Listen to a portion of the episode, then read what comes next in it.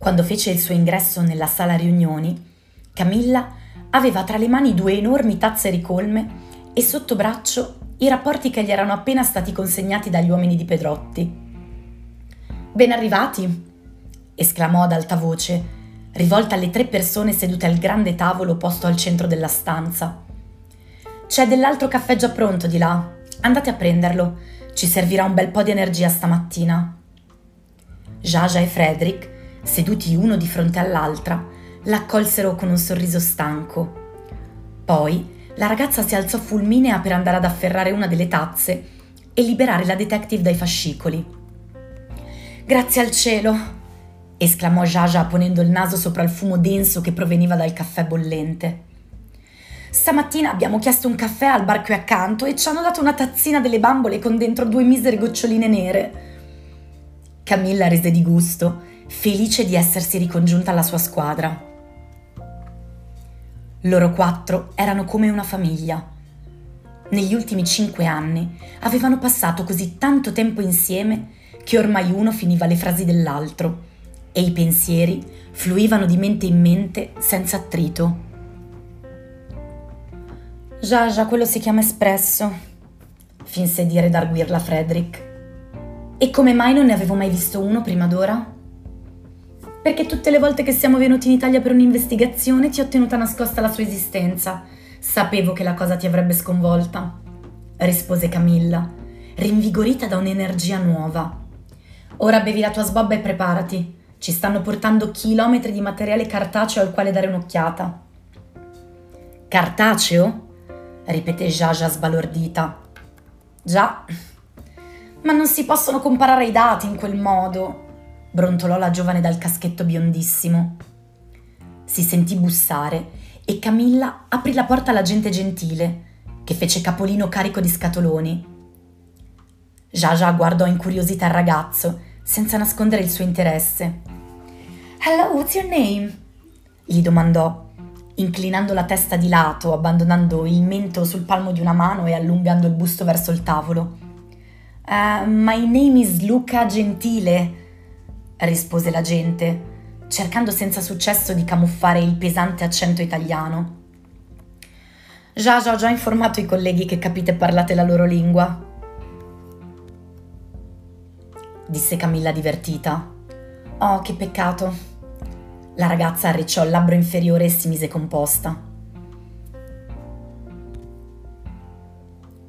Esperta informatica di ultima generazione, Jaja aveva solamente 26 anni, ma era considerata un genio nel suo settore.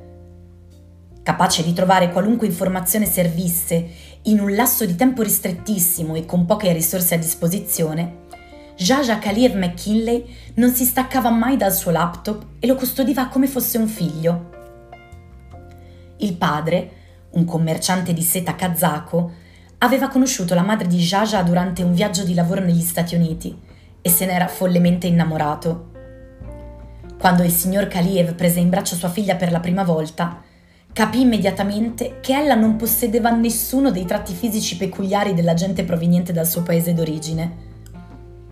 La bambina, infatti, era dotata di un incarnato chiarissimo ed era bionda come sua madre, Gwenda McKinley. Così, da genuino appassionato di pin-up qual era, l'uomo decise di darle il nome dell'attrice Jaja Gabor. Quando era piccola, la ragazza aveva odiato incredibilmente quel nome così astruso, ma durante la primissima adolescenza, scoprendosi una vera nerd dell'informatica, comprese che quella particolarità avrebbe fatto sì che la gente si ricordasse di lei. In fondo, essere diversa dagli altri era ciò che aveva sempre desiderato. Era stata Camilla a notare il suo talento cinque anni prima.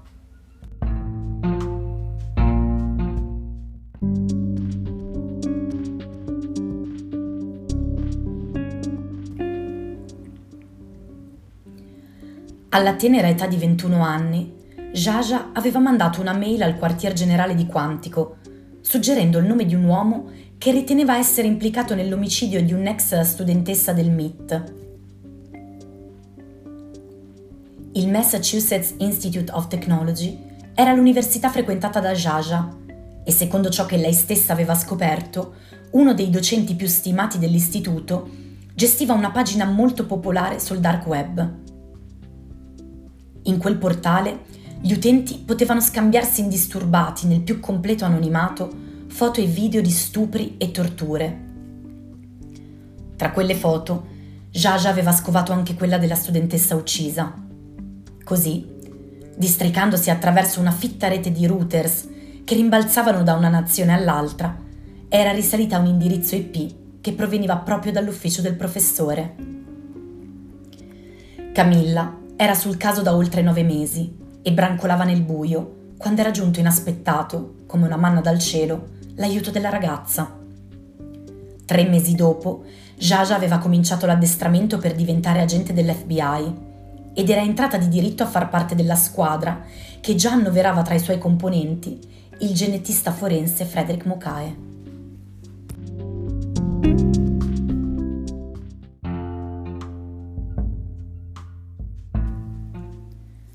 Um, detective vuole che le porti proprio tutti gli scatoloni?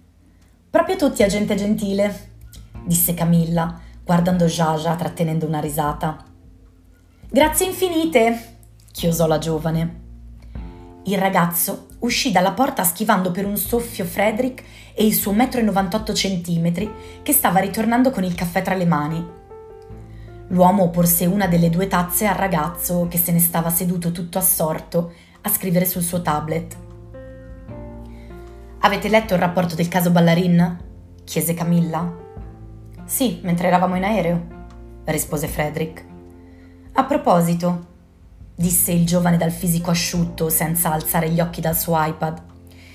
Grazie infinite per averci fatto volare altre nove ore dopo che ne avevamo appena affrontate dieci per tornare da Roma.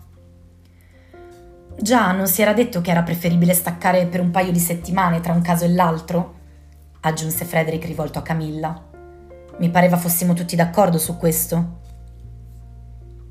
Tutti e tre si voltarono a guardare la detective in attesa di una risposta.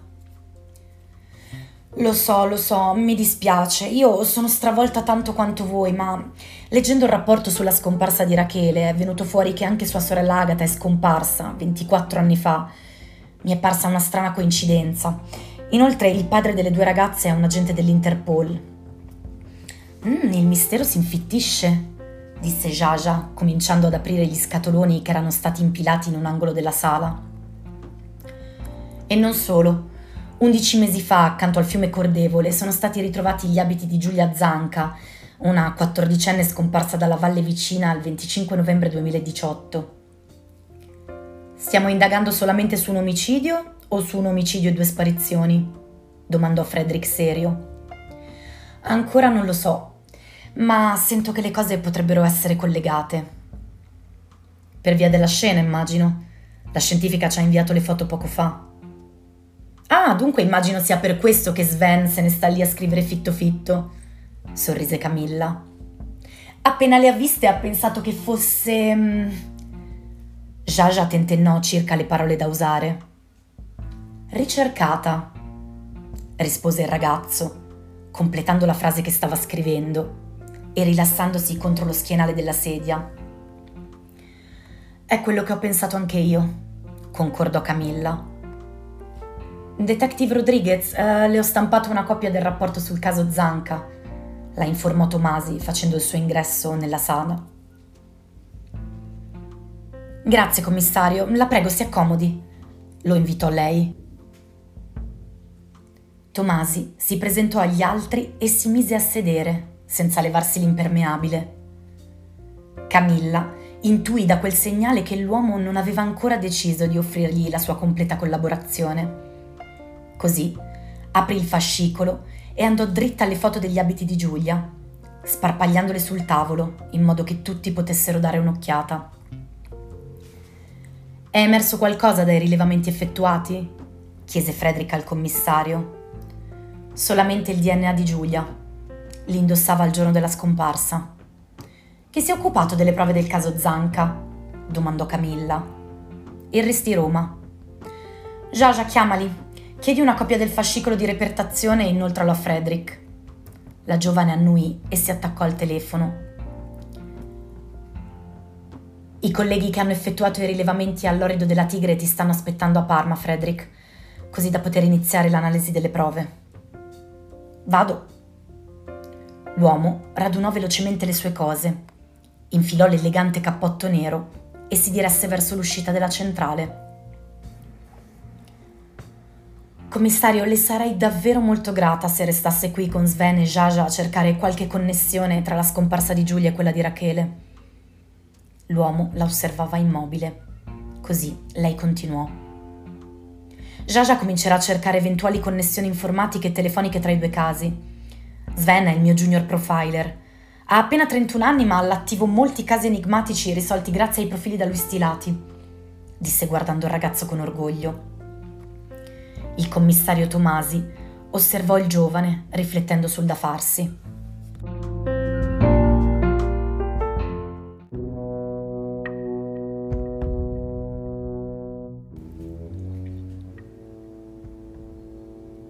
Camilla aveva conosciuto Sven Dahl due anni prima, quando su insistenza del primo ministro svedese aveva accettato di occuparsi del caso dei bambini di Westeros. Le indagini riguardavano una serie di delitti che vedevano protagonisti 11 bambini di età compresa tra i 4 e i 6 anni. Orribilmente brutalizzati e sfigurati, i loro corpicini esanimi erano stati lasciati alla mercé dei topi, che popolavano le grandi fabbriche abbandonate della periferia della città. Sven all'epoca aveva da poco concluso il suo percorso di studi specialistici in criminologia investigativa e si offrì volontario per coadiuvare le ricerche dell'assassino presso la polizia locale, che non avendo molte risorse disponibili aveva accettato di buon grado.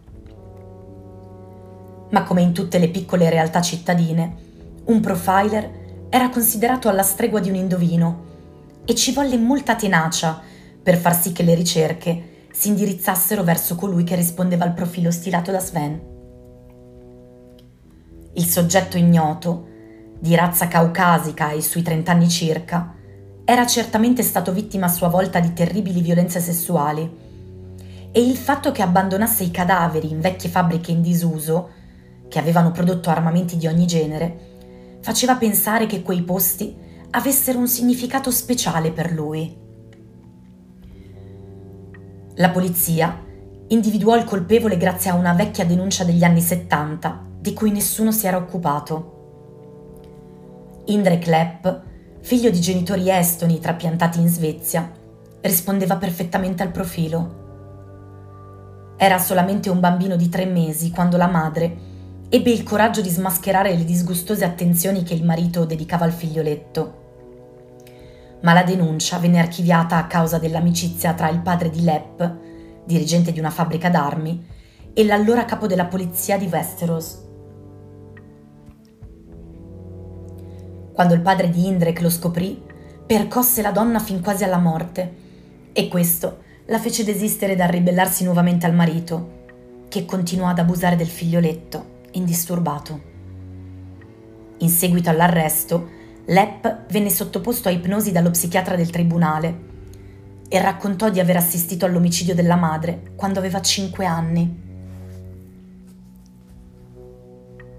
Mentre il padre dava fuoco al suo cadavere nel giardino di casa, gli ripeteva che la colpa era solamente sua e che se lui fosse morto da piccolo, niente di tutto ciò sarebbe capitato.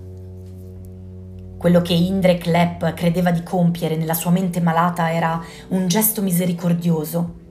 Uccidere quei poveri bambini prima che la loro esistenza potesse minacciare quella delle loro madri. Gli abusi e lo scempio che faceva dei corpi erano riconducibili agli anni di sevizie subiti in tenerissima età. Era stata la recente morte del padre a scatenare il comportamento psicotico dell'uomo, che continuò ad uccidere fino al giorno della sua cattura. Una volta arrestato, Lepp confessò immediatamente, ma non sarebbe stato necessario. Il ritrovamento del suo DNA sui corpicini di tutte e undici le vittime lo avrebbe ugualmente inchiodato alle sue responsabilità. Era stato un caso terrificante per Camilla. Proprio per questo aveva grandemente apprezzato la lucidità e la determinazione di Sven al quale propose immediatamente di entrare a far parte del suo team.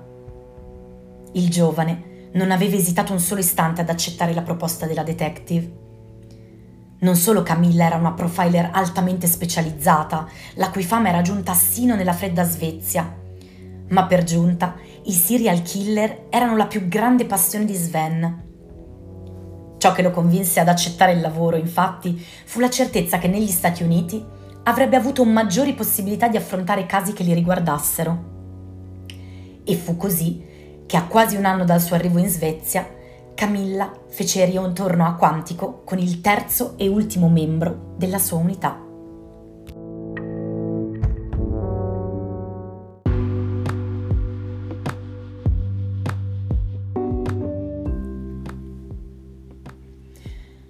E va bene, Detective Rodriguez, disse Tomasi, sfilandosi il soprabito. Darò una mano ai suoi colleghi. Fantastico, vi lascio per qualche ora. Voglio andare a fare la conoscenza dei genitori di Sebastiano, come mi ha consigliato ieri, commissario. A quest'ora può trovarli nella macelleria di loro proprietà, che si trova sulla via principale. Badi che oggi, essendo domenica, sarà aperta solo poche ore. Presti particolare attenzione all'atteggiamento di Lucio e poi chieda alla moglie, Adele, di parlare in separata sede. C'è qualcosa in particolare che dovrei sapere?